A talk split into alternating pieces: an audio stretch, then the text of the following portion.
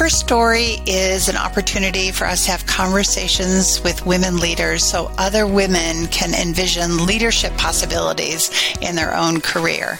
Having women in office to make decisions about policy reflects the experiences that we've had as women.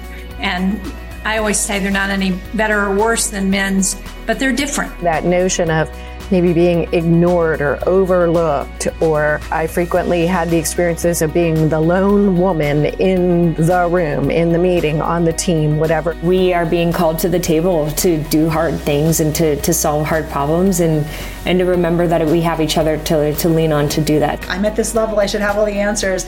And so asking for help means that I'm revealing that I don't know something. I always say if you don't believe in yourself, nobody else will. I think that's a helpful piece of advice for all women, but particularly black and brown women. I got to the CDC, I really learned how you can have an incredible impact through public health interventions, through the science, through the guidance, through the policy inter- interface. I even had colleagues that were calling me, and I won't forget this three weeks in, so my incision was still hurting, barely able to ambulate, but still in pain, and saying, You're probably going to be judged for this. And I was like, What kind of like profession is this that we're being judged for just letting our bodies heal and recover? One thing I think that's really specifically relevant to health tech, ever, ever more so these days, is the idea of really bringing personal experience to building and to investing. And I'm sort of unapologetic about that. The very first time I sat where the CEO sits in the health system board meeting, there was not enough antiperspirant to get me through that meeting. I was terrified,